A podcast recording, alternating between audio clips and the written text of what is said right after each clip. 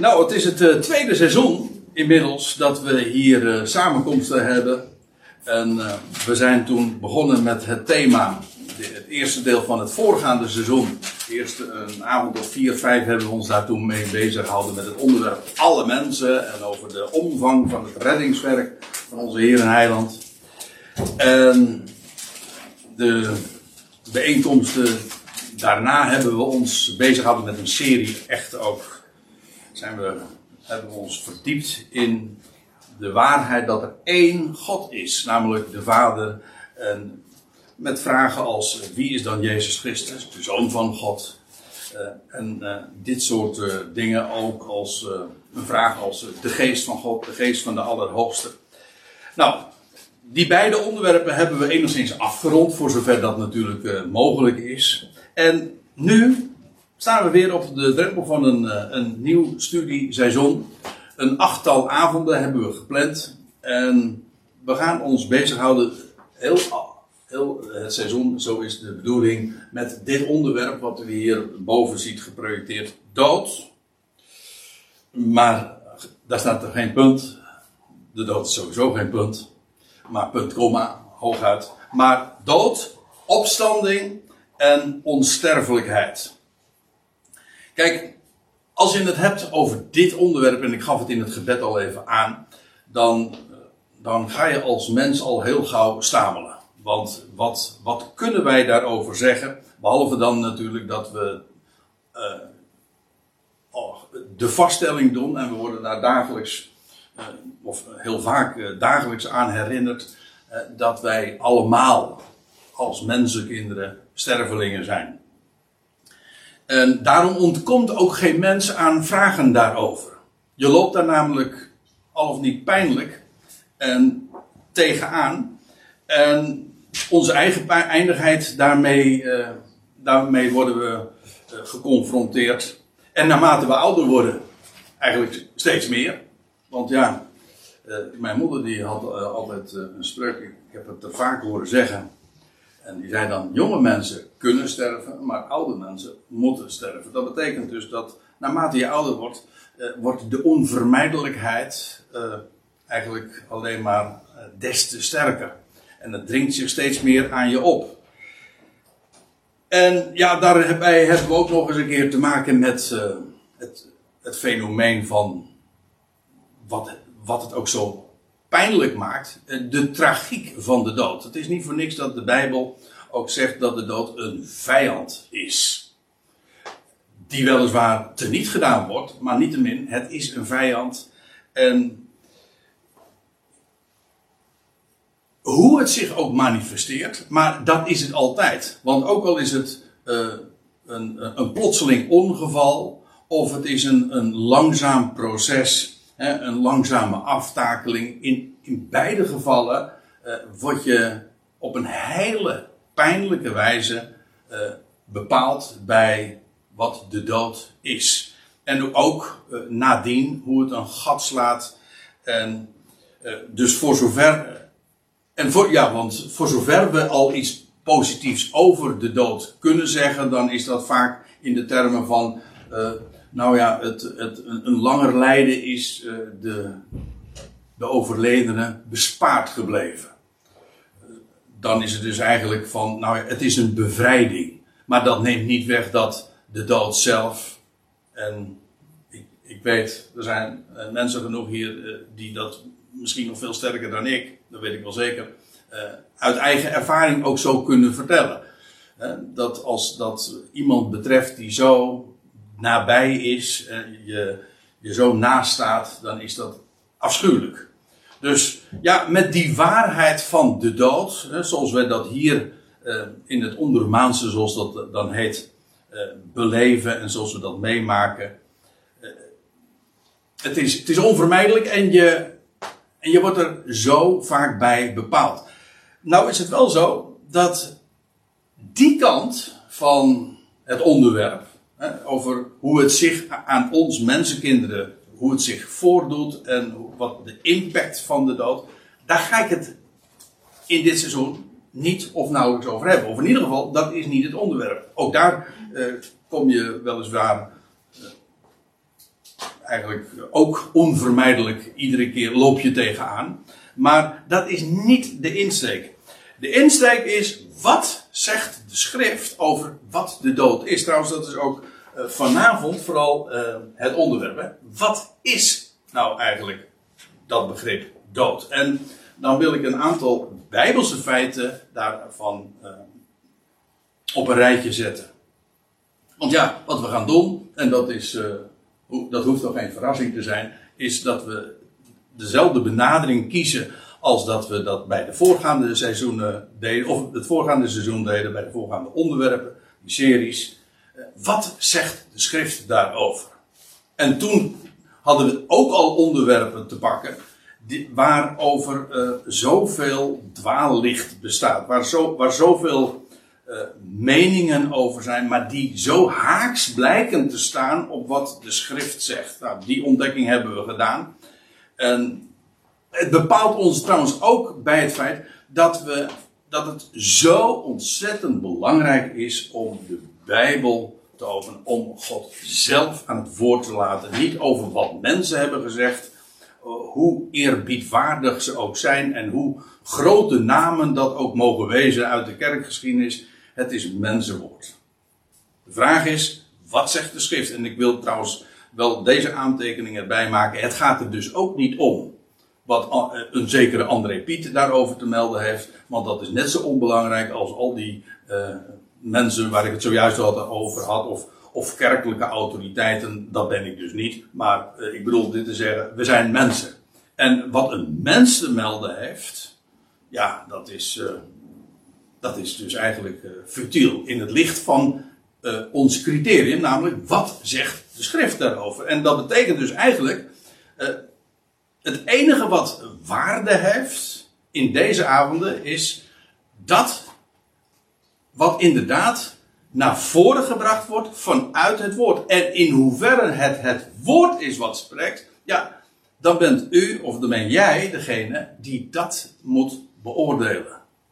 En ik doe eigenlijk een oproep uh, aan jullie allemaal om een bereer te wezen. Neem niks aan van mij, gewoon omdat ik dat zeg, want dat is onbelangrijk. Ik heb daar bepaalde inzichten over. Ik, ik deel de dingen die ik zelf heb ontdekt.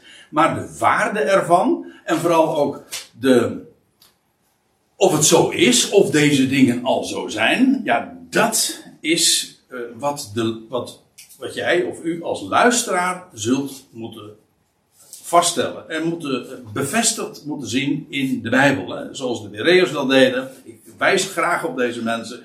Je, leest, je, je vindt uh, over hem geschreven in Handelingen 17. Hè, dat zij dagelijks in de schriften nagingen of deze dingen al zo zijn.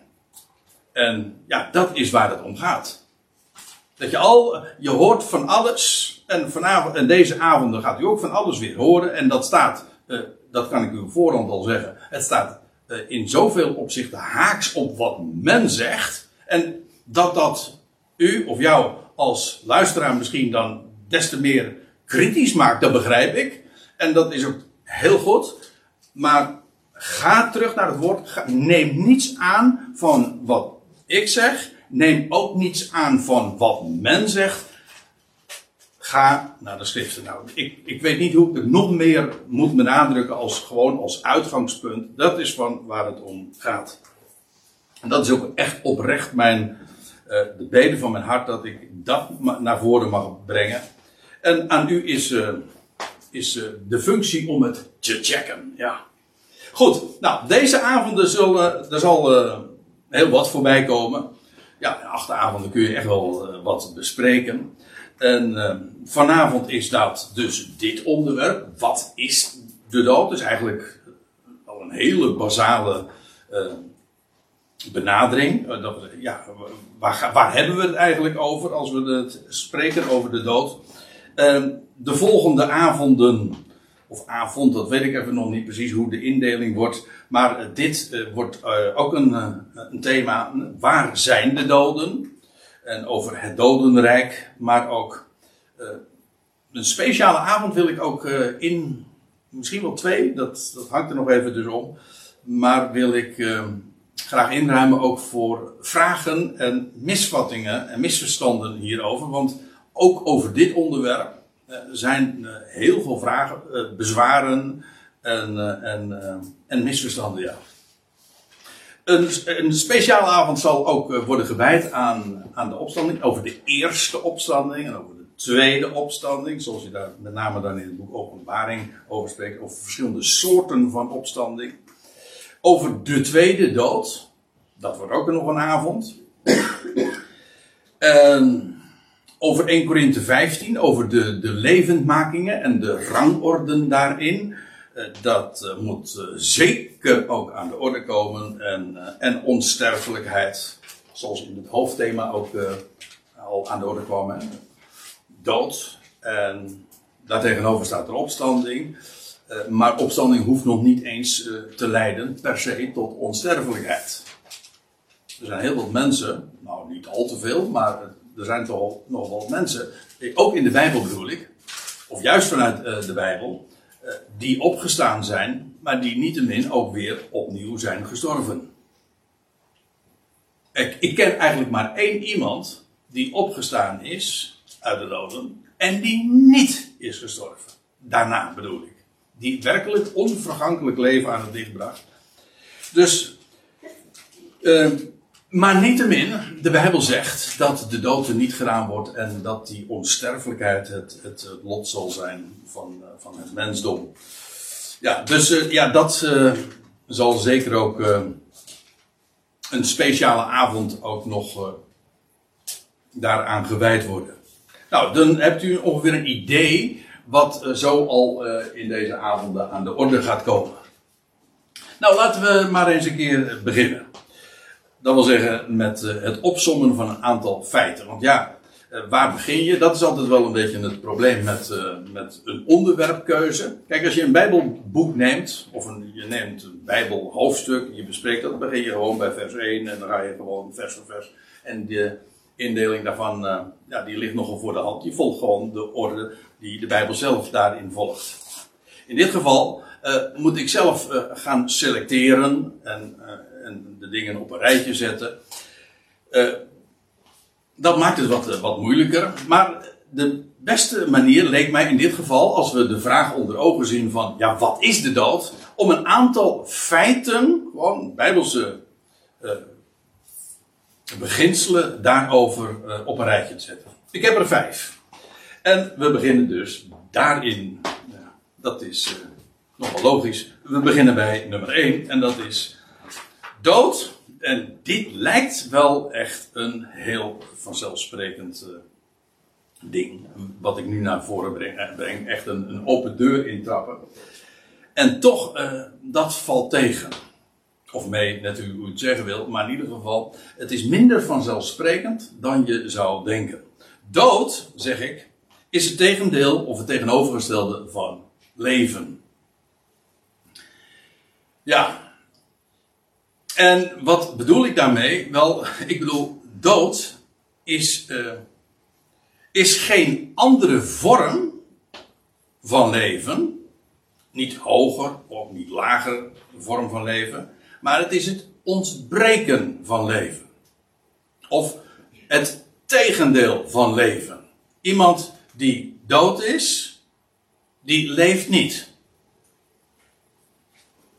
Ik zei al, dat is nogal voor de hand liggend. Ja, eh, en laat ik, laat ik er ook meteen even een, eh, een want dat, dat is mijn gewoonte, als, zeker als je dit op een systematische wijze wil bespreken, ik wil gewoon voor alles wat ik noem en benoem, wil ik ook echt het bonnetje overleggen. In dit geval ook eh, is er een schriftplaats die dat heel nadrukkelijk ook zo naar voren brengt. En dat is in openbaring 20. Waar we trouwens eh, later in deze serie zeker ook nog over de, zullen spreken.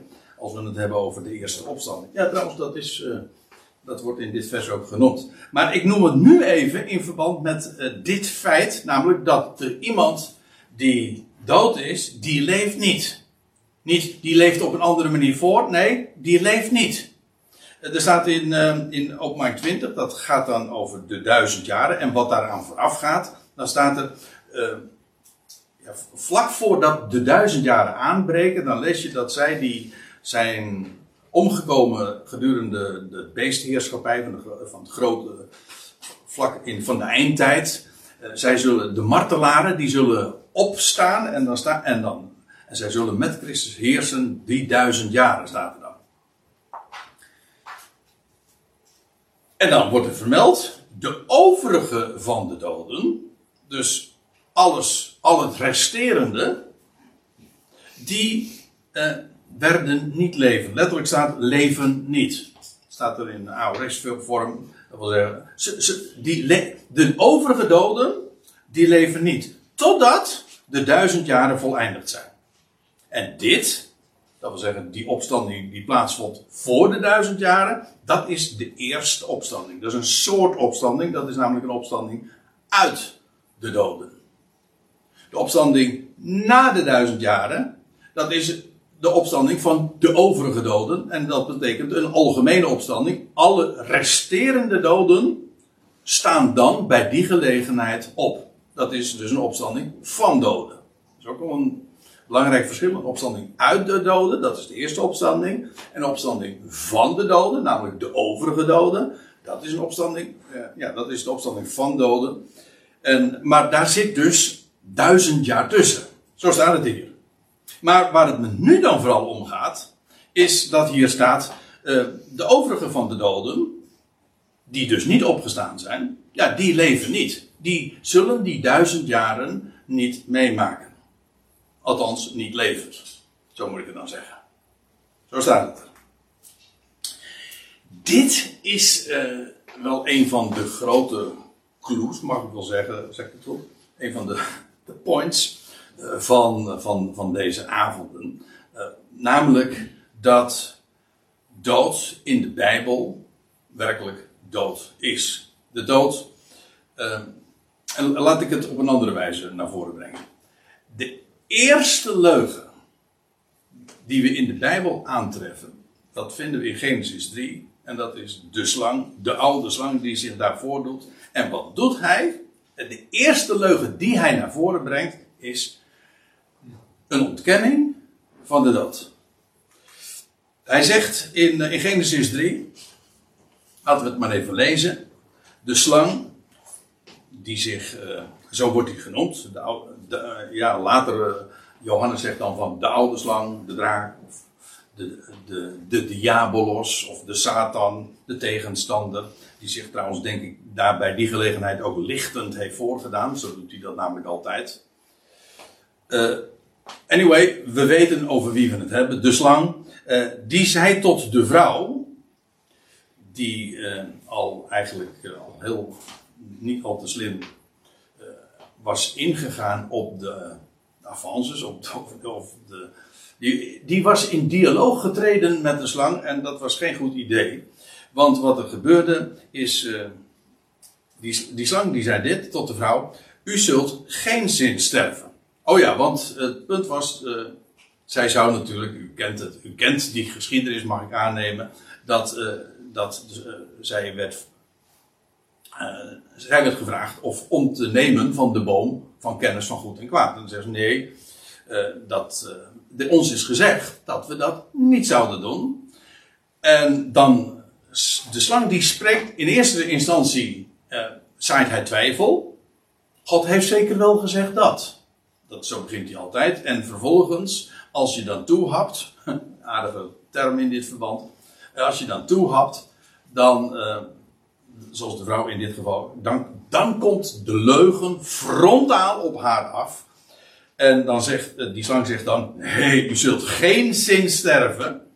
Maar God weet, dus daarmee maakt hij God ook nog eens verdacht. Dus dit was uh, echt een complottheorie, een hele foute. Want hij maakt God, hij, hij beschuldigt God van een leugen en zelfs van kwade opzet. U zult geen zin sterven, maar God weet dat ten dagen dat u daarvan eet, uw ogen geopend zullen worden. Dus God had gesproken over, eh, dan zult gij stervende sterven. Nee, zegt de slang, dat zal je niet. Integendeel, God doet dat juist om jullie eh, eh, de verlichte ogen te onthouden. Want als, in werkelijkheid is het zo dat als je gaat sterven. Je zult niet echt sterven, maar je ogen zullen juist open gaan. En ik vind dit gegeven, dat je dit meteen al, de eerste echte conversatie die je aantreft in, in de Bijbel, en waarbij de duivel, de diabolos, zich voordoet en verwarring creëert, want dat is wat diabolos is, hè, degene die ook door elkaar gooit.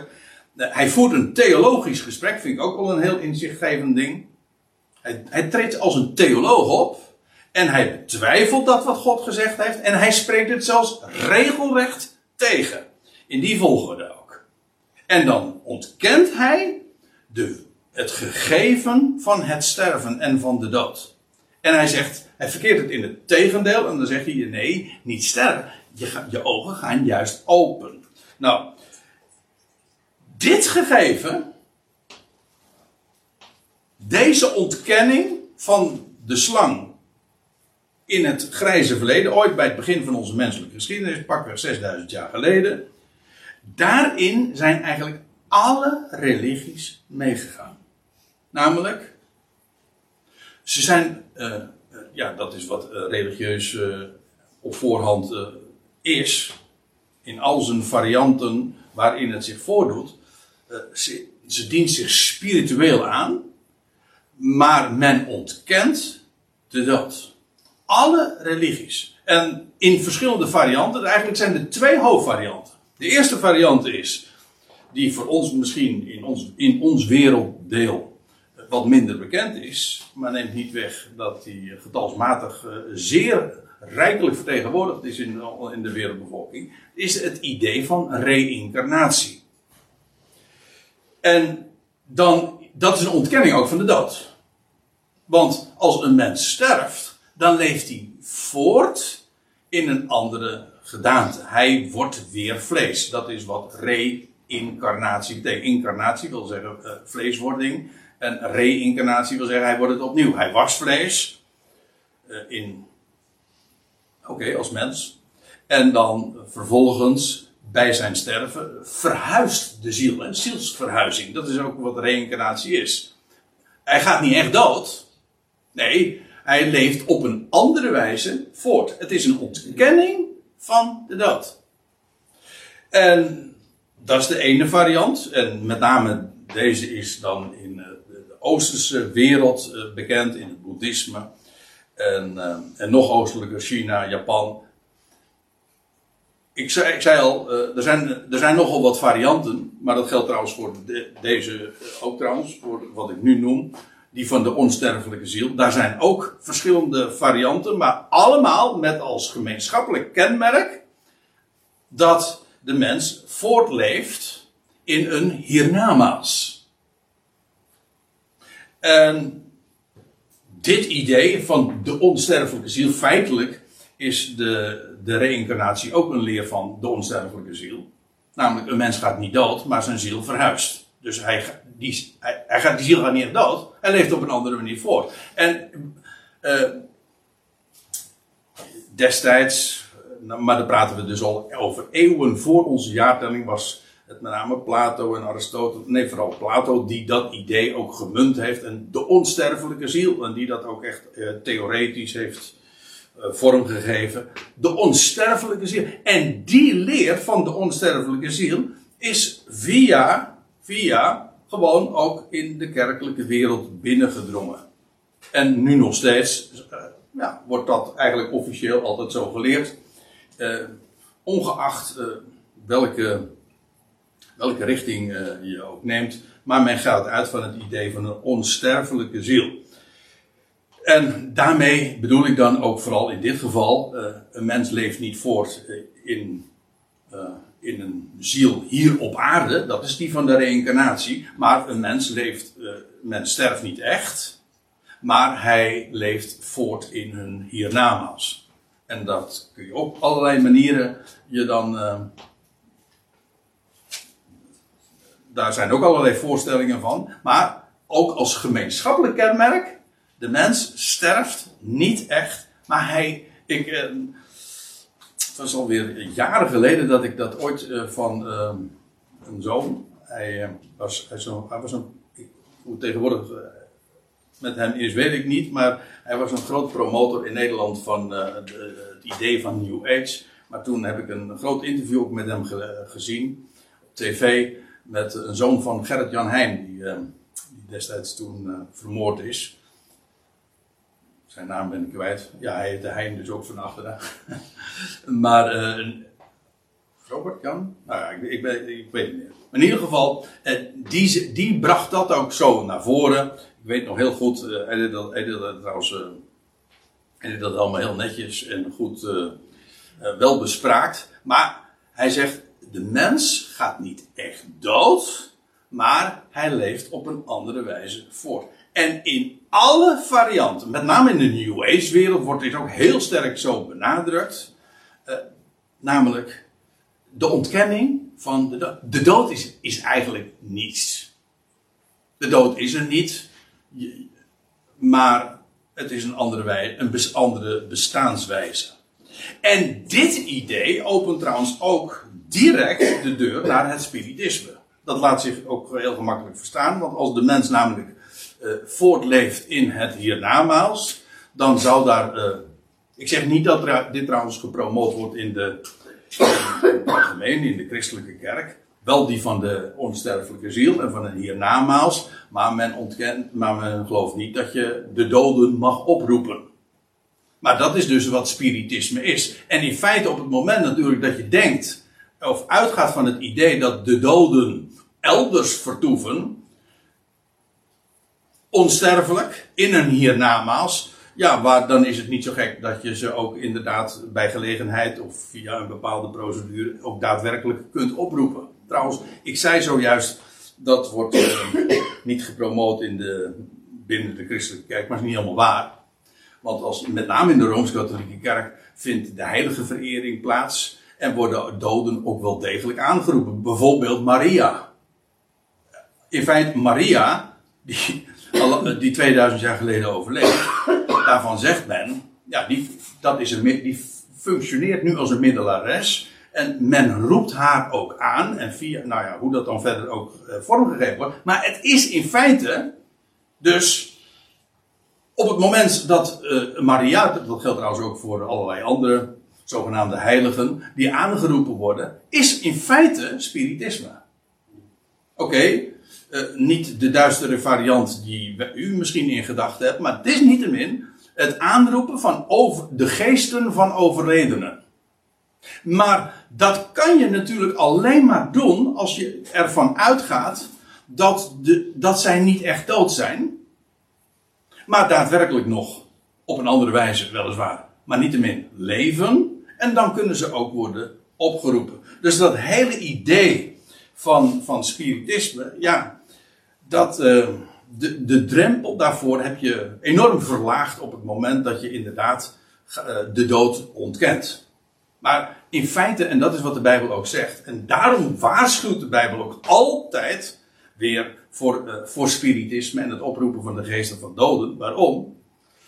Dat aangezien, kijk, want dat is wat, daar gaan we nog uitgebreider over hebben. Maar als de doden daadwerkelijk dood zijn,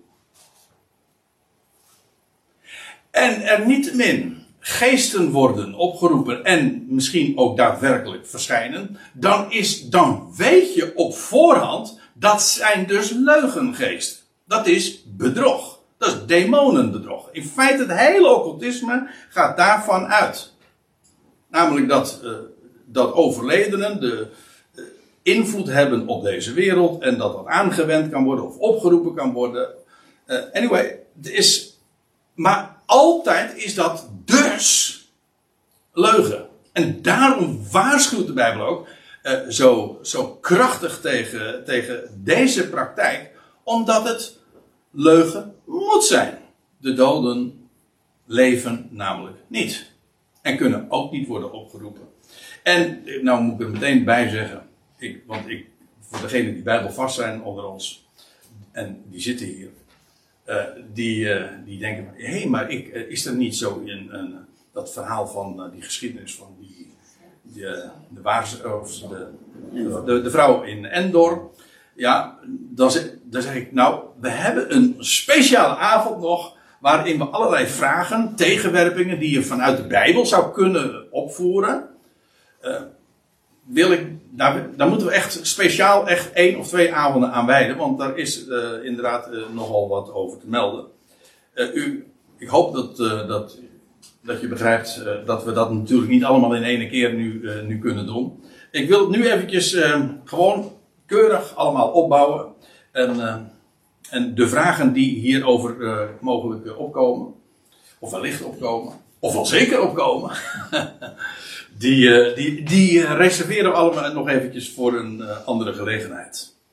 Maar ik, de logica van wat ik zojuist naar voren bracht, is duidelijk, lijkt mij. Hè? Als de doden daadwerkelijk dood zijn en niet leven, ook niet op een andere wijze, dan zijn ze dus ook niet te benaderen en dan zijn ze niet op te roepen.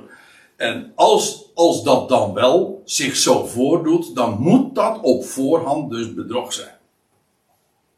Oké. Nou, dat is het eerste feit. Dood, uh, wat was het ook weer? De, ja, de dood. Ik was even vergeten wat het eerste feit ook alweer was. Uh, de dood is het tegendeel, of het tegenovergestelde van leven. De doden leven niet. Dat is wat ik ermee bedoel te zeggen. Nog een bijbels feit. En dat is, de dood is een terugkeer. Dat is ook een hele uh, belangwekkende, omdat die op allerlei wijzen inderdaad in de Bijbel zo naar voren wordt gebracht. Ik denk dat het uh, waardevol is om dat uh, eens onder de ogen te zien. We beginnen weer trouwens vooraan in de Bijbel, in hetzelfde hoofdstuk waar ik zojuist het ook over had. Dat was vlak nadat dat gesprek plaatsvond waar we het zojuist over hadden. En de mens heeft dan inmiddels gegeten van de, van de vrucht. Hij wordt uit de hof uh, gezet. En dan wordt tegen Adam gezegd, of tegen, uh, ja, tegen Adam zelf wordt hier aangesproken. Uh, in het zweet van uw aanschijn zult u brood eten. Zo zou, het, zou, zou zijn bestaan vanaf dat moment zijn en dat van zijn nageslacht. Totdat, en nou komt het, dus in het zweet van uw aanschijn zult u brood eten. Totdat u tot de aardbodem terugkeert of wederkeert. Waarom? Omdat u daaruit genomen bent. Want, en deze kennen we, stof bent u. En tot stof zult u wederkeren. Of tot stof zult u terugkeren. Je bent uit de aarde genomen. Dat is wat tegen Adam gezegd wordt. Trouwens, dat betekent zijn naam ook. Uit, uit Adama, uit, uit, uit de aarde. Adam wil eigenlijk gewoon zeggen een aardeling. Voor zover dat een Nederlands woord is. Maar eh, je bent uit de aarde genomen. Hoe was het ook alweer? Dat staat in 1 Corinthië 15. De eerste mens is uit de aarde, aards. Nou, dat staat hier ook. Je bent daaruit genomen. Uh, stof ben je gewoon uit dat aardse materiaal, uit dat het leem. Hè, we zijn klei uit de hand, in de hand van de pottenbakker. Dat is een metafoor. Maar in feite zijn wij ook, uh, ja, gewoon. Alles wat, wij, wat u hier ziet, uh, dat is gewoon uit de aarde genomen. Op een speciale wijze, chemisch, natuurkundig allemaal uh, samengesteld, maar niettemin, het is gewoon aards.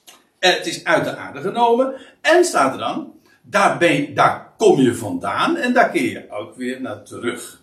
En dat bedoel ik dus ook met te zeggen: de dood is een terugkeer. Dat geldt trouwens niet alleen voor dit, het stof, dat wat je ziet, het materiaal, maar het geldt ook voor dat wat je niet ziet, namelijk de, de geest, de adem. Dat is een, het is een heel breed begrip. We hebben, uh, hebben het uh, trouwens op een andere wijze, via een andere route, of een hebben we dat daar de, de vorige serie ook over gehad. Toen we hadden over de geest, de geest van de Allerhoogste. Toen is dat ook nog even aan de orde gekomen, wat in de Bijbel nou eigenlijk geest is. En geest is eigenlijk een, een containerbegrip, zoals dat heet. Het, is, het, is, het staat voor alles wat je niet kunt zien. Dus het zegt eigenlijk niet zozeer over wat het is, het zegt over wat het niet is. Of wat je er niet, wat je, uh, wat je er niet mee kunt, namelijk zien. Het is onzienlijk. Dat is ongeacht of je het nou over de wind hebt, of over adem hebt, of over geesten, of over God, ook geest. Uh, je kunt het niet zien. Het kan eventueel gemanifesteerd worden, maar dan is het strikt genomen geen geest meer. Uh, in Prediker 12, daar staat, ja, ik zou, het is eigenlijk midden in de zin, in vers, vers 6 staat nog, ja, daar wordt op een hele pracht, ja, schitterende wijze. Daar wordt, trouwens, we hadden het over, ik, ik, had het even over de, de aftakeling van de mens, maar daar wordt in, uh, in Prediker 12 wordt dat prachtig ook voor zover dat mooi is, uh, beschreven. In metaforen. Dan wordt er gezegd van ja, de mens, uh, ja, op een gegeven moment, je wordt ouder en dan gaan de, de, hoe de deuren naar de, straat, naar de straat die worden gesloten. Dan, gaat het over de oren, het gehoor, het wordt minder. En uh, de vensters sluiten zich. en de maalsters uh, die, die laten het afweten omdat hun getal gering wordt. dan gaat het dus over, over je gebit. Nou ja, uh, het wordt heel. Het, uh, er zijn heel wat voorbeelden, trouwens, die worden daar ook genoemd. en dat wordt beschreven, de aftakeling, en dan staat, er staat erbij, totdat het, de, voordat het zilveren koord losgemaakt wordt. Dus er worden drie, vier metaforen gebruikt voor wat het eigenlijke doodgaan is. Dat wil zeggen, als de, nou ja, er wordt gezegd, het zilveren koord wordt losgemaakt, de gouden lamp verbroken, de kruik bij de bron verbrijzeld. Dat is trouwens ook een mooie. Dat zijn allemaal mooi. Maar de kruik, dat is gewoon dit. Eh, de kruik, een aardevat, dat is wat we zijn. En, en die wordt dan verbroken. En wat betekent dat? Nou, dat betekent dat de inhoud verloren gaat. Uh, dat wil zeggen, het komt weer terug uh, bij de bron. Hè? De kruik bij de bron verbrijzelt de inhoud uh, gaat weer terug naar dat waar het uit voortkomt. En het scheprad in de put verbroken wordt. Ik ga daar nu even niet op in. Waarom? Omdat ik bij vers 7 wil uitkomen. En het stof, maar die kenden we al uit Genesis 3. En het stof terugkeert tot de aarde, zoals het geweest is. Dat wil zeggen, daar komt het vandaan. En de geest, aha, dat is de inhoud, terugkeert tot God. Nou, eh, doet zich een probleempje voor en dat is de vraag: wat wordt hier bedoeld met de geest?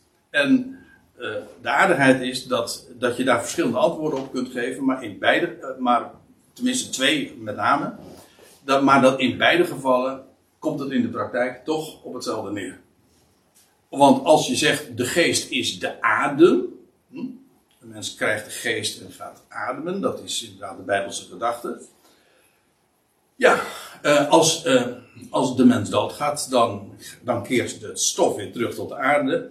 En de geest die keert terug naar God. Dat wil zeggen, je hebt van hem de adem gekregen en de adem keert weer terug tot hem. En als je daaronder verstaat de geest, namelijk het denkvermogen of uh, ja, dat, in die zin, dus de geestelijke capaciteiten, wel, die heb je ook van God gekregen. En die uh, keert ook weer terug naar God. Dat wil zeggen, uh, dat denkvermogen en capaciteiten, of. Uh,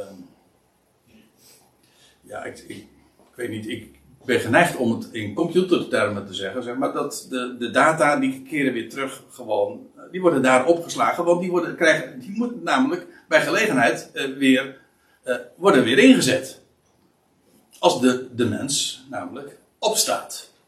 En dan, dan de geest die bij God dan bewaard is gebleven, die wordt weer uh, in uh, de mens, uh, dan wordt de mens, als ik dan toch even in de metafoor mag blijven, geüpload. Of zoiets. Nou ja, niet ik weet, ja, terwijl ik het zeg, weet ik niet helemaal zeker of, of, de, of ik het helemaal goed zeg. Maar u begrijpt de gedachte. Want dat wat een mens is, met al zijn ervaringen en al die data, alles, uh, dat, dat ligt opgeslagen. Ja, en waar wordt dat ergens bewaard? Jazeker, dat wordt keurig bewaard. Namelijk bij hem. Maar uh, in beide gevallen, hier, dat is, hier, hier komt twee keer het woordje terugkeer plaats. Het stof keert terug tot de aarde. En dat wat je niet ziet, de geest, keert terug tot God, die hem geschonken heeft. En daarmee is de mens dus eigenlijk gewoon weer terug bij af. Dat is wat het is. In beide gevallen en materieel en immaterieel, keer je terug. En ben je dus weer terug bij af. En het is de dood, en dat is eh, waar het nu vooral even om gaat. Wordt in de Bijbel dus niet beschreven als een nieuwe ervaring. Het integendeel, je bent eigenlijk weer terug bij af. Ja, en nou zou ik het in monopolietermen uh, kunnen afmaken en zeggen van u ontvangt geen 400, ben u ontvangt geen 400 euro of zoiets. maar u begrijpt dat. Je keert weer terug. En ja, voor onze geboorte, of voor mijn part onze conceptie, hebben we geen enkele gewaarwording. En in de dood is deze toestand weer teruggekeerd. We waren er niet en dan zijn we er wederom niet. Non-existent. Zo staat dat trouwens ook in de Bijbel, in Psalm 39. Op verschillende plaatsen. In Job kwam ik het ook tegen, maar ik volsta nu even met uh, één tekst. Trouwens, wij, dat is geen bewijs, maar in het algemeen spraakgebruik zeggen wij dat ook zo. Hè, die iemand, iemand is, gewoon gedurende een aantal decennia, en bij het sterven, dan is, die, dan is hij of zij er niet meer. En zo spreekt de Bijbel er ook over in in Psalm 39 zegt de psalmist: Wend uw blik van mij in toorn en uh, af, opdat ik mij wederom verblijde. En het gaat me om dat laatste. Eer dat ik heen ga, zo spreken wij er trouwens ook over in de dood, over het sterven, hè? een heen gaan. Je bent, je, dat wil zeggen, je bent hier niet, je bent er niet meer, of je bent hier niet meer. En ja, en hier is het vooral ook, en niet meer ben. Dat is dus uh, uh, waar ik het over had. Van uh, niet zijn. Hè? To be or not to be. Nou, we zijn er en in de dood zijn we er niet meer. Dat is. of, je, anders gezegd, we zijn weer teruggekeerd. En we zijn. Kijk, je leest in Genesis 1. We komen daar bij gelegenheid denk ik nog wel even op terug. Maar uh, je leest van de mens, die werd genomen uit de stof, uit het stof van de aardbodem. En dan staat er, en God blies geest des levens in hem. Dan heb je het weer. En alzo werd de mens een levende ziel. Zo staat het er letterlijk. Dus op het moment dat je gaat ademen, ja, dan word je een levende ziel. En op het moment dat hij de adem uitblaast, dan desintegreert die en is die er dus niet meer. Want die levende ziel was nu juist dat hij, is die combinatie van stof uit de aardbodem, dat is het materiële, en het, de geest des levens die er ingeblazen is. En op het moment dat die geest, uh, dat lichaam, dat stof weer verlaat, ja, dan, dan is die levende ziel al zodanig er dus niet meer. Omdat je weer terug bent in de toestand waaruit je, uh, voordat je ontstond, voordat je er was. Het klinkt allemaal wel technisch, maar ik, gewoon om het scherp te krijgen. Het is, de dood is een terugkeer. Daar gaat het maar even om. Nog een punt. Deze is uh, ook van groot belang. Ik noem een aantal feiten. Een, een vijftal dingen. En, en eigenlijk allemaal moeten ze echt beslist genoemd worden. Juist omdat het Bijbels onderwijs daar, uh, het is, daar iedere keer weer uh, op wijst. Wat ik zojuist zei over de dood is een terugkeer. Dat vind je ook op vele wijzen. Want ik, ik, ik vergeet nog te vermelden, of nee, ik vergeet niet te vermelden, maar ik heb in ieder geval nog dan onvermeld gelaten hoe vaak dat je niet leest dat iemand sterft en, dan en tot zijn vaderen terugkeren. Hoe staat er? tot zijn vaderen vergaderd werd. Ja, dat is ook weer een terugkeer. Hè? En, uh, en het zijn vooral ook feiten, ik noem het ook feiten omdat het maar niet uh, gebaseerd is op één uitspraak, maar op gewoon een, hele bijbelse lijn die je gewoon uh, vanaf het begin, letterlijk in dit geval tot dusver, tot aan het einde iedere keer weer opnieuw zich voordoet. Het is gewoon een algemeen bijbels ding. Dit is er ook zo een. De dood is als een slaap. Dus Soms wordt zelfs dat woordje als, dat wil zeggen de vergelijking, weggelaten en dan wordt het gewoon slaap genoemd. maar ehm, ja, het is een vergelijking. Natuurlijk weten wij dat het in letterlijke zin de dood geen slaap is. We weten het verschil. En toch wordt het zo genoemd. En waarom wordt het zo genoemd? Oké, nou laten we, laat ik niet vooruitlopen. Laten we eerst maar eens eventjes een paar schriftplaatsen bezien. Job 14. Daar wordt dit gezegd, zoals, dat, dat begint trouwens ook met een vergelijking. Zoals water verdampt uit een meer. En een rivier verloopt en uitdroogt. Zo legt een mens zich neer. Gaat het hier ook, dat blijkt uit het na volgende, wijze straks op. Eh, ook over het doodgaan, het sterven. Het eigenlijke proces dat een mens inderdaad doodgaat. De, de laatste adem uitblaast, de geest geeft. Eh, wat het wordt vergeleken met eh, water dat verdampt uit een meer. En dan is, dan is, er, dan is er geen meer meer. Toch? Dan dan is water weg. En dan is. Uh, en uh, de rivier verloopt en uitdroogt. Ja, dan is er dus geen sprake. Dan is er niks meer in die rivier. Nou, zo legt een mens zich neer. Ook weer hier. Dus dan is, dan is dat water niet, er niet meer. Leuk. En, en die rivier. Uh, die, is, die staat droog en is dus ook geen rivier meer. En zo legt een mens zich neer. En, staat, en dan staat erbij. En staat niet weer op. Nou ja, totdat de hemelen niet meer zijn. Ik weet trouwens wanneer dat is. Dat wordt namelijk in openbaar 20 gezegd, na de duizend jaren. Dan staat er, uh, en ik zag iemand op een grote witte troon, voor wiens aangezicht hemel en aarde wegvluchten. Dus ik denk dat het inderdaad over die gelegenheid gaat. En dan vindt inderdaad de algemene opstanding plaats. De, de opstanding van doden. Oké, daarvoor vinden ook opstandingen plaats, maar niettemin. Uh, dan is de algemene opstanding. Hier staat ook, zo legt een mens zich neer en staat hij niet weer op, totdat de hemelen niet meer zijn.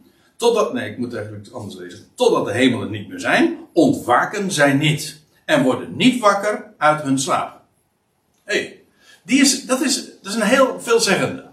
Dat wil zeggen, hier, wat hier gezegd wordt, is dat een mens sterft en dat wordt vergeleken met de slaap, waarin hij zich van niets bewust is, maar het moment komt eens, dat duurt dan nog weliswaar heel lang. Ik bedoel, Job is, laten we zeggen, 4000 jaar geleden gecomponeerd doet nu even niet ter zake, maar uh, ongeveer, denk ik. En het zou dus nog uh, eh, 5000 jaar duren voordat de hemelen inderdaad uh, wegvluchten. Maar al die mensen, al die tijd, ja, is de, de mens die overleden is, dus weer terugkeert naar de aarde, is die al zodanig er niet meer, zoals water er niet meer is. Als het verdampt is, en als een zee opgedroogd, de rivier opgedroogd is, die rivier er dus niet meer al zodanig. Wel, zo is het ook als de mens zich neerlegt. En dan, dan staat hij ook niet op. Nou, hij, wordt, er staat ook, hij wordt ook niet meer wakker uit zijn slaap. Dat is gewoon de situatie. Hij slaapt. Is zich van niets, want dat is natuurlijk het idee. Eh, als je wakker bent, dan ben je je van de dingen bewust. En als je niet wakker bent, dan ben je je niet van de dingen bewust. Het is een vergelijking, want ik, je kunt natuurlijk altijd nog zeggen van ja, maar tijdens de slaap maak je toch ook nog wel eens een keertje wat mee. En je droomt. Uh, nou juist, uh, van tussen de middag hadden we nog even een gesprek op een heel andere manier erover. Toen hadden we het over, over de, de, toestand van coma. Uh, dat is eigenlijk een hele sterk diepe vorm van slaap. Wordt trouwens ook in de Bijbel genoemd. Adam maakte dat mee toen hij geopereerd werd en Eva tevoorschijn kwam. We staan in een diepe slaap. Het was een soort van coma-toestand. En, want dan is er dus echt ook, dan is er helemaal geen sprake meer van belevenissen. Dit, ik weet, dat, daar kun je ook weer uh, aantekeningen bij maken. Van, ik weet dat er ook weer mensen zijn die wel dingen tijdens de uittreding en zo hebben meegemaakt. Maar voor het gemak uh, kunnen we dit zo vaststellen op het moment dat een mens slaapt, is hij niet wakker, is hij, is zich niet van de dingen bewust. Vandaar ook dat de dood vergeleken wordt met een slaap. En dat die toestand eindigt, ja, wanneer die opstaat. Maar daarom heet het ook een slaap. Want de slaap is namelijk, dat, de, de metafoor is, zegt niet alleen maar iets over de dood, het zegt ook iets over de tijdelijkheid van de dood. Want het karakteristiek voor de slaap is, godzijdank, dat je er weer uit opstaat. En dan zeg je, wel, hè, voordat je gaat slapen, wel te rusten. Dat vind ik ook helemaal niet dramatisch of zo. Nee, tot morgen. Tot de dag aanbreekt, tot aankraait of zo. En die zegt opstaan. En ja, en dan, dan word je wakker en dan ben je weer van de dingen bewust. Dus het, het wordt vergeleken met slaap, ja, om twee redenen. A, je bent je van niks tijdens de situatie van de slaap, of de toestand van de slaap, van niks bewust. En B, je staat daar weer uit op. En dan, je, en dan ben je wakker. En dan sta je op. Ik kom er straks trouwens nog even op terug. Uh, er zijn heel wat voorbeelden. Ik, ik noem ze eventjes zo, zo kort weg. Uh, er staat, uh, dat staat in de Evangelie. dat zegt de Heer Jezus dan als hij de mensen wegstuurt. In verband met het dochtertje van Jairus. Dat hij de mensen wegstuurt en zegt: ga, ga heen, want het meisje is niet gestorven, maar het slaapt. Hij bedoelt aan dit, mee te, dit te zeggen. Het wordt weer wakker. En dat gebeurde ook inderdaad direct, vrijwel direct. Zij lachte hem uit. Ja. Uh, ik heb er nog één. Of ik, noem er nog één. Lazarus. In Johannes 11. Daarvan uh, zegt de Heer Jezus dan in vers 11 van Johannes 11 dus. Uh, Lazarus, onze vriend, is ingeslapen. Maar ik ga daarheen om hem uit de slaap te wekken. En dat riep misverstand op. Of in ieder geval de Heer ja, ik, ik, denk, het is met, met opzet eh, dat hij natuurlijk dit zo formuleerde, maar het riep misverstanden op, want er staat er, de discipelen zeiden dan tot hem, heer, als hij slaapt, dan zal hij herstellen. Want zo kennen wij het fenomeen van slapen, dan, dan wordt hij vanzelf wel weer wakker. Maar staat er dan nog bij, dat zegt Johannes als commentaar, doch Jezus had het bedoeld van zijn dood, zij echter meende dat hij het van de rust van de slaap bedoelde. Dus ja, dat was... Uh, wou zeggen miscommunicatie, maar dat was geen miscommunicatie. De heer had dat bewust zo gecommuniceerd, alleen zij begrepen het niet. Het was wel een misverstand dus.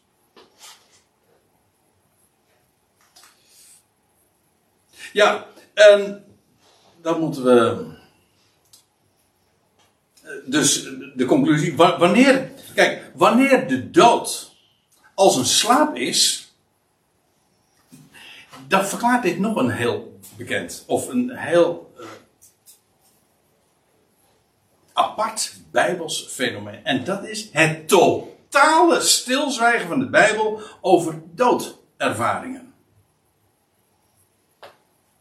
Nee, ik heb het nou niet over bijna doodervaringen. Wellicht dat we het daar ook nog wel over zullen hebben.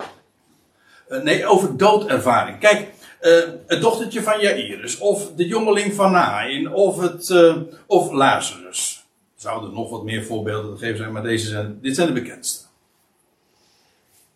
Als het waar zou zijn dat een mens eh, in het hiernamaals, uh, uh, na, na het, nadat hij de geest geeft, in het hiernamaals terechtkomt en hij zou weer opstaan, dan zou hij vervolgens kunnen vertellen over wat hij allemaal heeft meegemaakt. In, en dat zou toch wel erg boeiend zijn voor degene hè, die, uh, voor, voor degene die, uh, die achterbleven. En die dan meemaken dat hun geliefde weer teruggekeerd is. Wat heb je gezien? Wat heb je meegemaakt? Was het niet balen dat je weer terug moest? Of zulke dingen. Niets erover.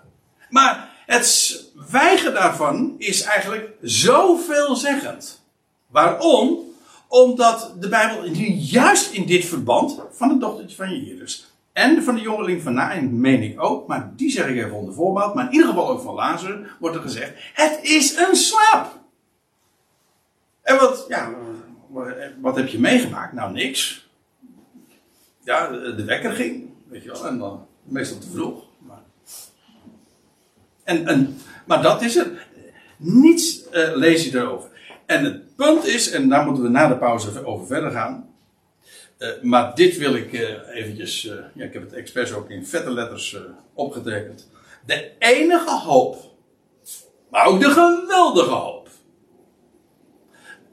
die de Bijbel ons voorhoudt, die God zelf uitspreekt, de hoop voor ontslapenen is opgewekt te worden en op te staan. Dat is de hoop. Nooit is de, in de Bijbel de gedachte van, nou de dood is niet echt dood, maar de doden leven eigenlijk voort, of ze juichen voor Gods troon en zo. Ik weet het, ik, ik, ik heb God gewaarschuwd, ik, ik, schop tegen heilige huisjes. Daar moet u dan maar tegen kunnen. Maar de doden zijn dood. Zij slapen. Zij weten niets. En uh, dat dat zo is, dat uh, gaan we na de pauze uh, nader bezien. Maar ik stel voor dat we eerst even een kopje koffie. Mag dat? wij, wij gaan verder, want ik heb nog een heel aantal dia's te gaan. En zoals we vlak voor de pauze geëindigd zijn, dat wil ik nog eventjes onderstrepen. In de schrift is het zo dat de hoop van, of eigenlijk voor, want de ontslapenen zelf hebben geen hoop. Dat is, lijkt mij duidelijk, hè? Want in die zin geen bewuste hoop. Geen bewuste verwachting, want zij zijn dood namelijk. Maar de hoop voor, ons, voor de ontslapenen is namelijk opgewekt te worden en op te staan. En nog een schriftplaats in dat verband. Dat Paulus zegt: Indien Christus niet is opgewekt. Zinloos is jullie geloof. Jullie, jullie zijn nog in jullie zonde. Dan zijn ook zij die ontslapen in Christus verloren. Dat is ook een hele duidelijke statement dat ook aangeeft dat het niet waar is, het hele idee van, van de onsterfelijke ziel en dat een mens uh, in de gelukzaligheid is op het moment dat hij de laatste adem uitblaast. Want in dat geval, dan zou je de vraag kunnen stellen: uh, hoezo? Zij zijn toch uh, in, de geluk, in de gelukzaligheid, in het hiernamaals. Waar, dan, waar dient de opstanding dan überhaupt er nog toe? In feite, en dat is het hele punt, het venijn, het gif, het slangengif, als u het mij vraagt, uh, van die leer van de onsterfelijke ziel die sowieso al helemaal tegen de schrifting ging. We hadden het er in de pauze nog eventjes over. Het hele woord, het idee van onsterfelijke ziel komt echt uit de Griekse filosofie, is dat allemaal vormgegeven. Maar de Bijbel spreekt over niet zozeer dat de mens een ziel heeft, maar de, ziel, de mens is een ziel, een, oké, een levende ziel. En vervolgens als die, uh, en zijn, op het moment dat hij de laatste adem heeft uh, uitgeblazen, dan is het een dode ziel. Zo, die term wordt ook in de Bijbel regelmatig gebruikt. De ziel die zondigt, die zal sterven. Hoezo onsterfelijke ziel? Dat is gewoon geen schriftuurlijk taalgebruik. Daar moet je gewoon vanaf.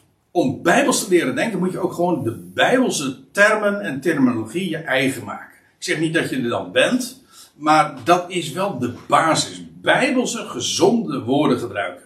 Maar je begrijpt, dat op het moment dat je het idee hebt van, ja, eigenlijk eh, de doden, die zijn in het hiernamaals. Ja, maar waarom zou er dan nog opstanding moeten zijn? Dat is, dat is, uh, hoe, hoe wordt dat genoemd? Suiker op de honing. Dat is gewoon onnodig. Het wordt overtollig. In feite, het verijdelt feitelijk de waarheid van de opstanding. In Korinthe werd trouwens ook niet ontkend door het hiernamaals. Heel vaak wordt dat zo gezegd van ja, ze geloofden niet dat uh, in Korinthe zong de mening rond, of de opvatting, dat de doden, dat, dat de doden, nee, dat Christus, nee, laat ik het zo zeggen, dat, dat Christus niet meer zou, dat Christus niet zou leven. Nee, dat werd niet gezegd. Nee, ze zeiden dat Christus niet is opgewekt. Hoe komen sommigen onder u er aan toe te zeggen dat, Christus, dat er geen opstanding van doden is? Als dat zo is, dan is Christus ook niet opgewekt. Dat was het punt. De waarheid van de opstanding werd daar ontkend. Niet die. Ik kan me zelfs voorstellen dat dat in Korinthe zelfs ingang kon vinden. Zeg van nou ja, Jezus is, ehm, die is gestorven ook, en hij leeft voort in onze gedachten en eventueel in het hiernamaals. En dan leeft hij toch ook. Dus hoezo, wat, wat is er zo elementair aan het feit dat hij ten derde dagen werd opgewekt uit de doden en dat hij het graf leeg achterliet? Dat is elementair. Dat is die waarheid. Paulus kon ook dat in Athene brengen, kon de boodschap heel ver brengen, totdat hij ging vertellen over de opstanding van dood. Want dan, zeg, dan, dan zeggen ze van, uh, toen zij nu over opstanding van doden hoorden, zeiden ze van, nou we horen u nog wel een keer. Dat is gewoon een hele nette manier van zeggen van, uh, wegwezen. Don't call us, we call you. Never dus. Hè? Dat, en kijk, uh, dan zijn als dat, als, als die waarheid van de opstanding ontkend wordt, of ontkracht wordt, of vervangen wordt door die van de onsterfelijke ziel, wat Paulus zegt, dan zijn zij die ontslapen zijn in Christus verloren. Ja, dat kan alleen maar zijn om de hoop voor de ontslapenen is nu juist dat zij zullen wakker worden en op zullen staan. En als dat er niet is, ja, dan zijn de ontslapenen in Christus echt verloren. En er zijn uh, zoveel schriftplaatsen die dat verder ook bevestigen. Ik noem er een aantal. Psalm 115. Niet de doden zullen Jahweh loven. Niemand van wie in de stilte zijn neergedaald. Dat was, wordt als een vanzelfsprekendheid ook naar voren gebracht. De waarheid van dat de dood als een slaap is en de doden weten niets. Zij zullen opstaan, maar als zij, zolang zij dood zijn, zullen, loven zij niet Jahweh. Niemand van wie in de stilte zijn neergedaald. Psalm 30. Wat voor gewin ligt er in mijn bloed, in mijn neerdalen in het graf? Kan het stof u loven? Kan dat uw trouw vermelden? Dat zijn retorische vragen. Maar de vanzelfsprekendheid ligt er duimendik bovenop. Psalm 6, want hier wordt het, hier wordt het in, in het eerste deel van de zin wordt het, niet, wordt het gewoon als een statement ook gezegd. Want in de dood is aan u geen gedachtenis. Dat betekent toch echt gewoon dat in de doodstoestand, daar waar als een mens dood is, dan wordt er aan hem niet gedacht. Er wordt namelijk helemaal niet gedacht. Ik zal het ook straks laten zien. Wie zou u loven in het dodenrijk? Eigenlijk uh, Sheol, we hadden het in de pauze nog even over. Wat de, het, dat betekent eigenlijk het onbekende. Het heeft ook te maken met het Hebreeuwse woord voor Joel. Hè? Uh, vragen, het onbekende, we weten het niet. Het is een uh, terra incognita, dat is trouwens in Latijn. Hè? Of incognito, wat is het? Onbekende land. Ja, oh, het onbekende land. Je, je bent er nog net niet geweest. Nou, dat is eh, in het, in het Grieks is het trouwens Hades. De Hebreeuws is het, het, het dodenrijk dan uh, Sheol. En in het Grieks is het Hades en dat betekent het ongeziene. Ja, de mens is dan in een, sfeer waarin hij niet wordt waargenomen. Dat is het dodenrijk, vind ik eigenlijk. Ja, oké, het is erg uh, bekend, maar is, de term is suggestief alsof het een, inderdaad een, een koninkrijk is waar de doden uh, vertoeven en, uh, en uh, interacteren of zo met elkaar. Dat, de suggestie ligt daarin in de term dodenrijk. Dat is dus niet zo in de Bijbelse termen van Sheol en Hades. Wie zou u geloven in het dodenrijk? Antwoord in niemand natuurlijk. En dan, dan te bedenken hoe dat zeg maar in de.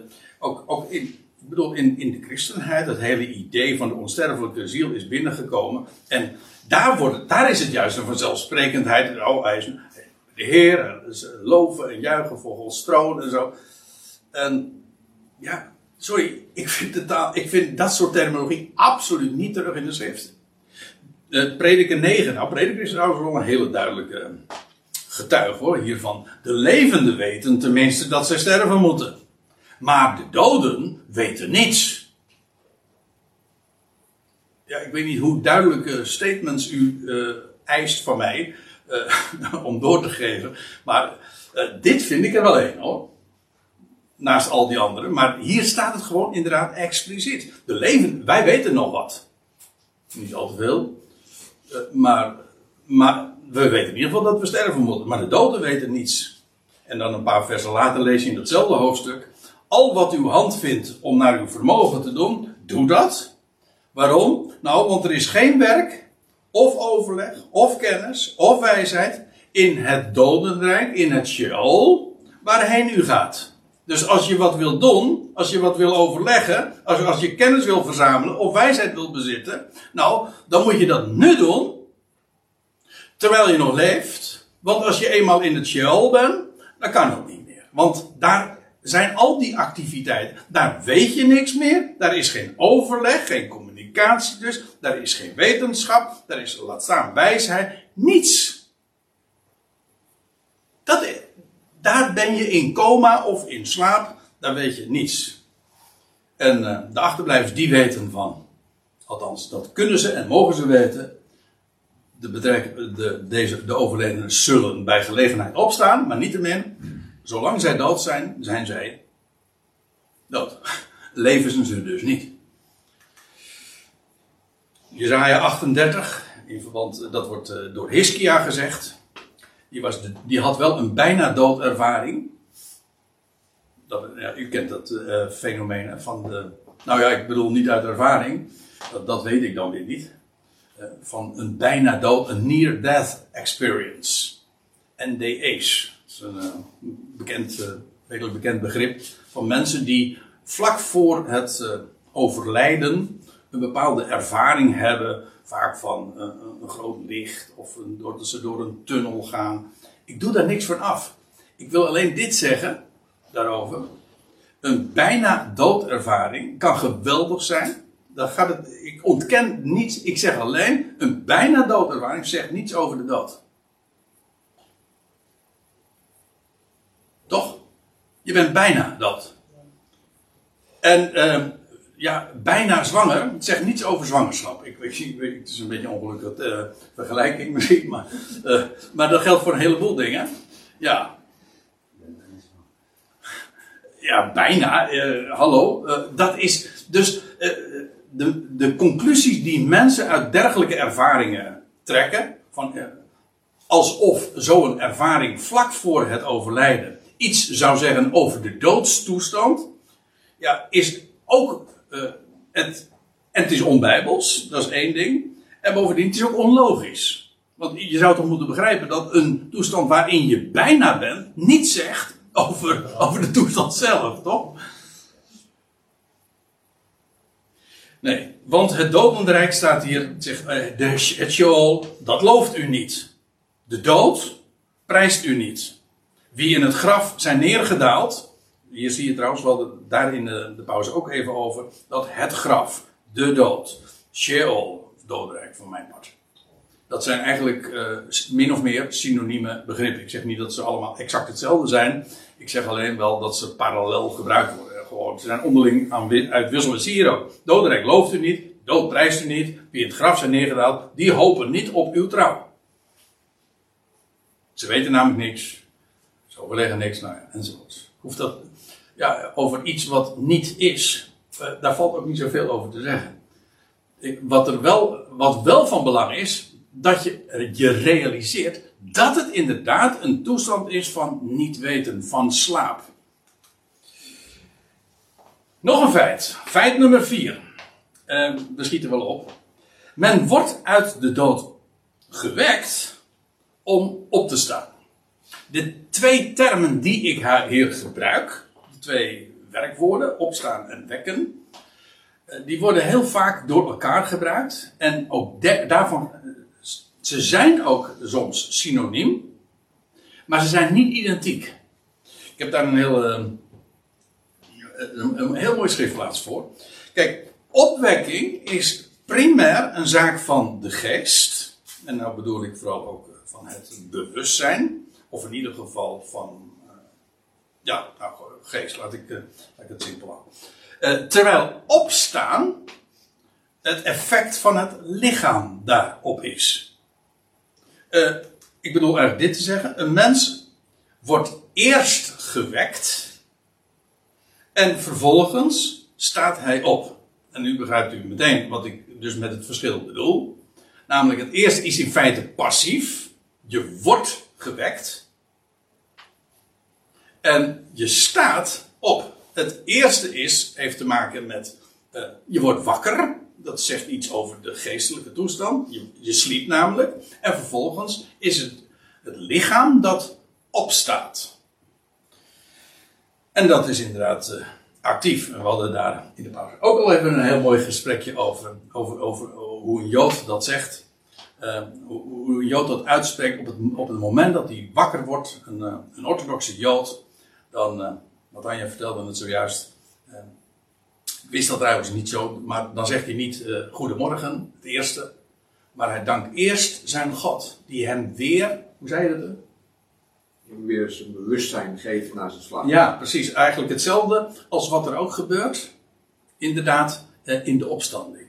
Dus eigenlijk, je, staat, je wordt gewekt, je staat op. En dat is, eh, we noemen het, de termen die we in dit verband ook gebruiken, zijn eigenlijk ook dezelfde als die de Bijbel gebruikt in verband met opstanding. En je staat op in nieuw leven. In desmorgen, desmorgens stond hij uh, vroeg op. Hè? Ja, ik, het eerste waar ik dan aan denk, aan, aan hem die ooit als eersteling al opstond. Hè? Eerst, hij werd gewekt door zijn God en Vader. En hij stond op uit de doden. Als eersteling, ja. Want om definitief nooit meer te sterven. En, en, de tekst die ik in dit verband wil noemen, dat is waar beide begrippen inderdaad samen gebruikt worden. Dat is in Efeze 5, daarom waar Paulus uh, uh, citeert, waarschijnlijk een lied of een gezegde, maar in ieder geval, daarom heet het, ontwaakt gij die slaapt, en sta op uit de doden, en Christus zal over u lichten. En ja, hier zie je die beide begrippen. Om eerst je wordt wakker, ontwaakt, dan ben je niet meer in de slaaptoestand. En als je vervolgens uh, uit de slaap gewekt bent, dan sta je op, dat is het lichaam, uit de doden. En God geeft dan uh, een, een, ja, een lichaam. Dat is, uh, dat is wat opstanding is. Het verschil ook. En deze waarheid. Ik, ik, laat ik nog een citaat geven. Het 1 Korinthe 15. Trouwens, daar zullen we in, naar dit hoofdstuk, zullen we denk ik elke avond wel uh, naartoe, naar terug gaan. Want dit is, er is geen hoofdstuk waar zo ongelooflijk veel verteld wordt over wat dood, maar vooral wat opstanding en wat levendmaking is.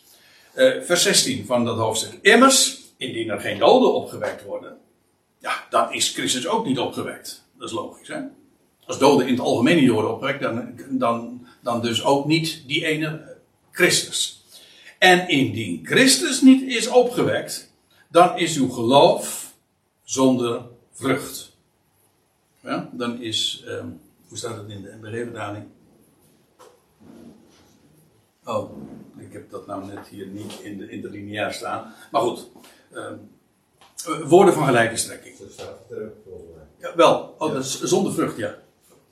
Um, het idee, het hele idee, wat Paulus zegt, als Christus niet is opgewekt, nou dan is uh, jullie geloof uh, zonder vrucht. Maar zij zegt ook, jullie geloof is ijdel. Onze prediking is ijdel. Hij zegt trouwens, het is nog erger. Hij zegt, want dan zijn wij ook leugenaars. Sterker nog, dan zijn wij leugen, want dan hebben we tegen God ingetuigd. Het is dus niet alleen maar een leugen, maar het is als mijn eed. Want we hebben getuigd dat God hem uit de dood heeft opgewekt. En als dat niet waar is, dan is gewoon het hele evangelie volstrekt eh, nou, nog erger dan waardeloos. Het is namelijk een leugen in dat geval. Maar ja, Paulus, ja, die, die zegt, ik ben, hij is zelf een ooggetuige. Hij, hij brengt het, het is een historisch feit. Christus is opgestaan. En maar wat zou de waarheid van, die, van de opstanding, dat hij ten derde dagen werd opgewekt uit de doden en het graf leeg achter die, wat zou die waarheid betekenen? Als hij eigenlijk niet echt gestorven was. Trouwens, dat is, ja, dat is dus ook onvermijdelijk. In feite, op het moment. Nou, nou, ik word scherp. Dit is scherp. In feite, op het moment dat je de dood ontkent en zegt er is een onsterfelijke ziel, dan is Christus dus ook niet echt gestorven. Dat is trouwens ook wat al heel vaak gezegd wordt. Hè? Hij daalde neder ter helle en dat zou dan. Nou ja, heeft hij allerlei ervaringen ook opgedaan. En toen stond hij op uit eigen kracht, wat trouwens ook niet in de Bijbel staat. God wekte hem op. En als God hem niet had opgewekt, was hij nog dood geweest. Dus ik, ik hoop dat u aanvoelt, op het moment dat je zegt, het idee, of dat je het, eh, het idee meeneemt of aanneemt van een onsterfelijke ziel, dan morrel je direct aan het ABC van het evangelie. Want dan is Christus niet gestorven. Dan was hij niet drie dagen dood. En hoefde hij ook niet dus worden opgewekt. Want dan is, hoezo opgewekt? Hij, was toch wel, hij, was, hij, leefde toch gewoon gedurende die dagen. Weliswaar in een andere toestand, maar hoefde hij niet wakker gemaakt te worden of te worden gewekt. Kortom, de hele waarheid waar het in het evangelie om gaat, wordt dan, staat op losse schroeven. Om, om niet te zeggen dat het volkomen verijdeld is. Dat staat op het spel. Dus die waarheid is zo enorm fundamenteel. En alleen, je kunt de waarheid van de opstanding alleen maar naar waarde schatten als je daadwerkelijk ook ziet dat dood dood is. En in het, uh, ja, we zullen het er in de loop van de avond echt nog wel vaker over hebben. Maar dit komt ook. Uh, dit is ook de verklaring waarom in de christenheid, laten we het maar dicht bij huis houden. Uh, waarom in de christenheid eigenlijk de waarheid van de opstanding nauwelijks aandacht heeft. Het gaat vooral om de onsterfelijke ziel. En als de mens die doodgaat, gaat hemelen of zoiets.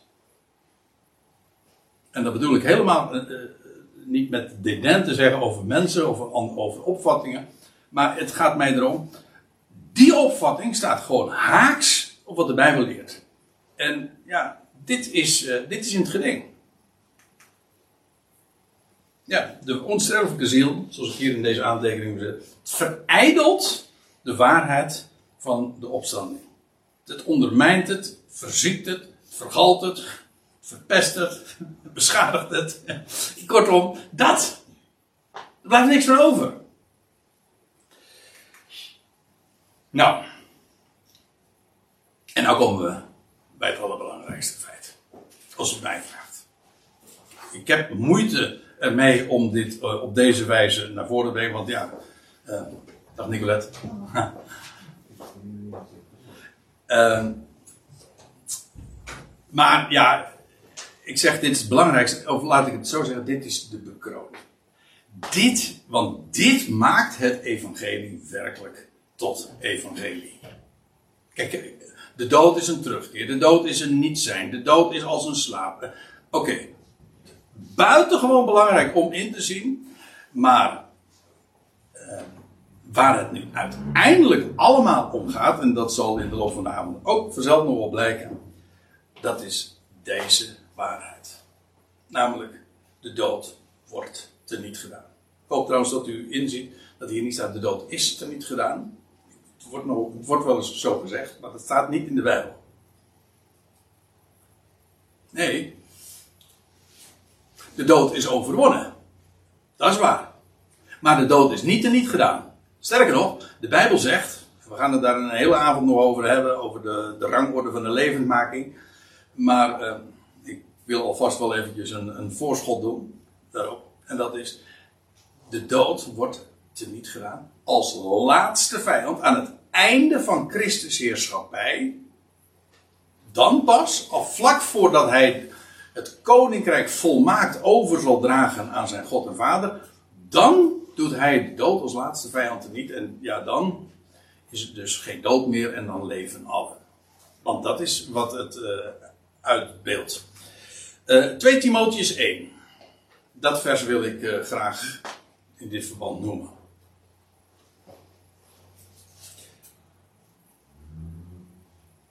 Ja, ook hier val ik weer midden in de, in de, in de zin die Paulus uitwerkt. Het voorgaande was al zo mooi. Over die Ionische tijden die voorbij gegaan zijn en die. En, en, en dan staat er. Uh, en onze nou wil ik toch eventjes weten hoe het er uh, precies voor stond. Staat me. Ja, dankjewel.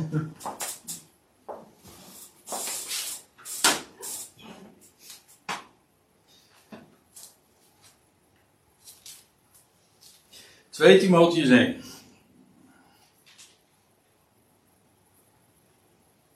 Ja, ik, uh, ik lees nu even voor uit de staat. Uh, de HSV. De herstelde staat er Of de herstelde. Herziene, sorry.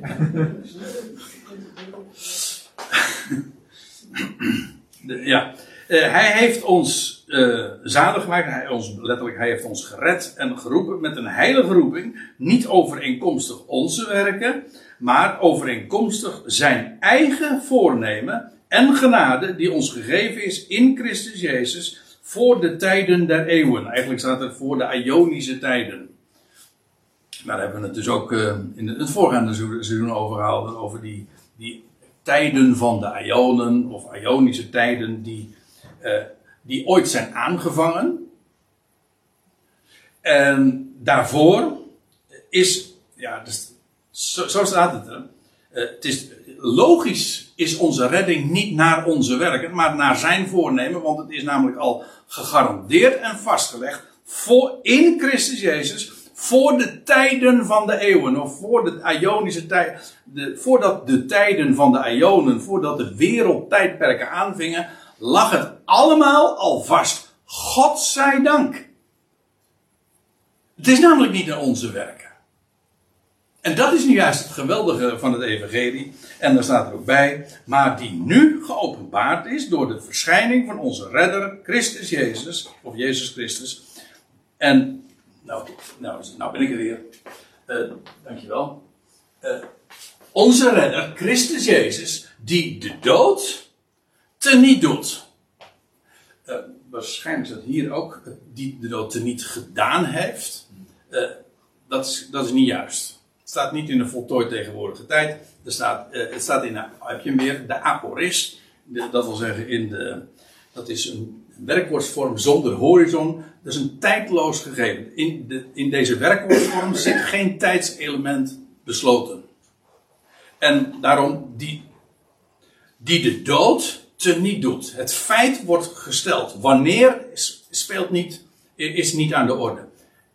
Elders weten we, zoals gezegd uit 1 Corinthië 15, hij zal de dood als laatste vijand niet doen. En dat is wat onze redder Christus Jezus doet.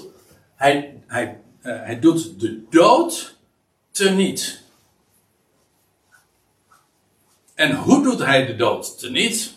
Wel door allen levend te maken. Zoals in Adam allen sterven, zo zullen in Christus allen worden levend gemaakt. Maar ieder in zijn eigen rangorde. Christus als eersteling, volgens die van Christus zijn in zijn parousia, daarna het einde. Dat wil zeggen de laatste levendmaking van degenen die dan nog niet levend gemaakt zijn. En als hij hen ook levend maakt, dan is er geen dood meer. Dit, is, dit kan een kind begrijpen. Hij doet de dood teniet door allen inderdaad levend te maken, zoals hij zelf, Christus Jezus, als eersteling is levend gemaakt. Hij, dat leven wat hij aan het licht bracht, dat wordt het deel van heel het mensdom. Zoals in Adam allen sterven, door in Adam is de waarheid al uh, verankerd dat heel zijn nageslacht, alle Adamieten, wij dus, gewoon alle, na, alle nakomelingen van Adam, ja, die zijn net als hij stervende. Stervelingen. Nou, zo is het ook een gegeven dat in de laatste Adam allen worden levend gemaakt. Alleen niet allemaal tegelijk, maar iedereen zijn eigen rang worden. En dat, oftewel, dat allen worden levend gemaakt, is hetzelfde als dat hij de dood er niet doet. Want als hij de dood namelijk er niet doet, dan is er geen dood meer. En dan zijn, al, dan zijn allen levend gemaakt. En dat is het geweldige van het evangelie. Ja, dat, uh, ja, het geweldige van het evangelie is, is, dat Christus Jezus is opgewekt uit de doden. Maar, maar waarom is dat zo geweldig? Omdat hij een eersteling is. Hij is de garantie dat allen zullen volgen. Heel het mensdom. Op Gods tijd. En inderdaad, er zijn een hele categorie, zij die niet van Christus zijn, zullen de, die Ionen niet meemaken waarin Christus zal heersen. Want pas, zij worden pas levend gemaakt bij, aan het einde. Als, als, hij zijn koning, als hij alle uh, macht en, uh, vijandschap zal hebben teniet gaan, pas dan worden zij levend gemaakt. Dus zij maken die, die heerlijke tijden van uh, de heerschappij van Christus niet mee. Dat is waar. Maar niettemin, zij worden levend gemaakt. Ja, en dat is wat zoals hier in, in, in, ja, in een notendop door Paulus naar voren gebracht. Onze redder. Christus Jezus, hij doet de dood teniet. Uh, oftewel, hij brengt onvergankelijk leven aan het licht. In feite, dat zijn twee synoniemen. Want hij doet de dood niet, doordat hij onvergankelijk leven aan het licht brengt. Of voor mij wordt omgekeerd, hij brengt onvergankelijk leven aan het licht. En daarmee is dus de dood niet gedaan. En dat is, ja, en, ja, dat doet hij door het evangelie. Dat wil zeggen, door het evangelie wordt onvergankelijk leven aan het licht gebracht. Dat wil zeggen, als het de blijde tijding, het goede bericht verteld wordt, wat wordt er nou verteld? Onvergankelijk leven. Dat komt aan het licht. Oftewel, de dood wordt er niet gedaan. Door wie? Door Christus Jezus. Onze redder. En dat ligt allemaal al vast. Ver voor onze geboorte. Sterker, voordat de Ionen begonnen, voordat de wereldtijdperken aanvingen, had God dat voornemen. Wat een plan, mensen. Ik vind het zo adembenemend. Wat een God. We hebben een levende God. En hij gaat bewijzen dat, hij, dat het leven zal triomferen. En hoezeer. Nu is het toch zo dat de dood een eind maakt aan het leven. Er komt een moment dat het leven een eind maakt aan de dood.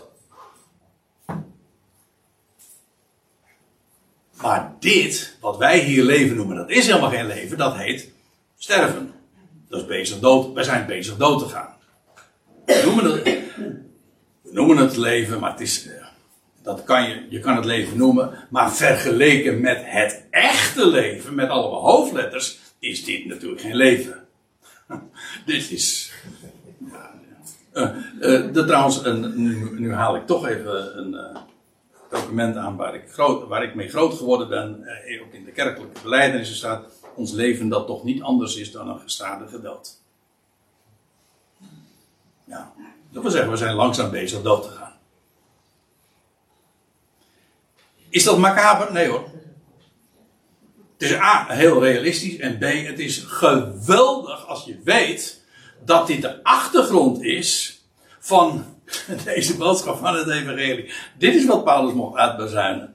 En ik hoop dat, uh, dat vanavond een aantal dingen duidelijk kunnen maken over wat een enkel, gewoon een aantal bijbelse feiten over de dood. Maar het aller, aller, allermooiste is dit.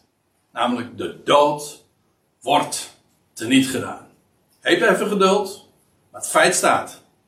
God heeft een voornemen en hij vervult dat. Nou, Daarover gaan we het nog een heel aantal avonden hebben. Zo we de gelegenheid daarvoor krijgen. Gezondheid. En, uh. maar uh, bij deze hebben we in ieder geval het startschot gemaakt. En bent u het met me eens dat dit zo'n geweldige boodschap is? Christus Jezus. Hij doet de dood teniet. Dat is het vijfde feit. Het is, ja, het is het vijfde feit. Ik heb, afgelopen zondag heb ik uitgelegd bij een andere gelegenheid dat het getal 5, dat is een venster in de Bijbel, in het Hebreeuws, de he. Nou, dat kun je wel zeggen. Dit, vijfde feit, dit geeft uitzicht op wie God is en op wat Hij voornemens is eh, met het leven. Zullen we het daarbij laten, lieve mensen? Want ik heb geen diaatjes meer. En bovendien, het wordt tijd om af te sluiten. Zullen we met elkaar onze hemelse Vader nog danken? Trouwe God en Vader, we willen u heel hartelijk dank zeggen voor het feit dat we hier vanavond zo bij elkaar mochten zijn in alle rust. En dat we hier vrij ontvangen konden worden. En dat we ons bezig mochten houden met wat werkelijk waarde heeft. Wat u gesproken hebt. En de waarheid van uw woord. Heer, wat is geweldig hoe rijk u ons daarmee maakt. En hoe het zicht geeft op, op die grote, almachtige God. En wat een geweldige regisseur bent u. U die een plan uitwerkt.